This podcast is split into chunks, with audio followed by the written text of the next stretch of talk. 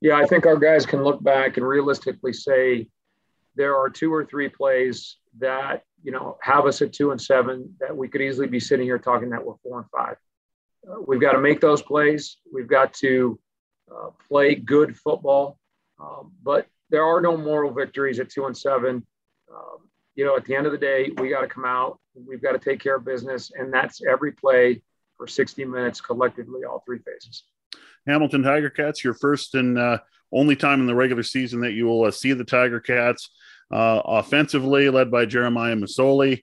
Uh, seem to be the best, you know, one of the best plug and play teams in, in the receiving corps and on their offensive line and on defense. I mean, you just played three or four games against the Bombers, who had a great group of 12, especially front seven. And here come the Tiger Cats, and it doesn't seem like anything changes from that uh, res- uh, perspective.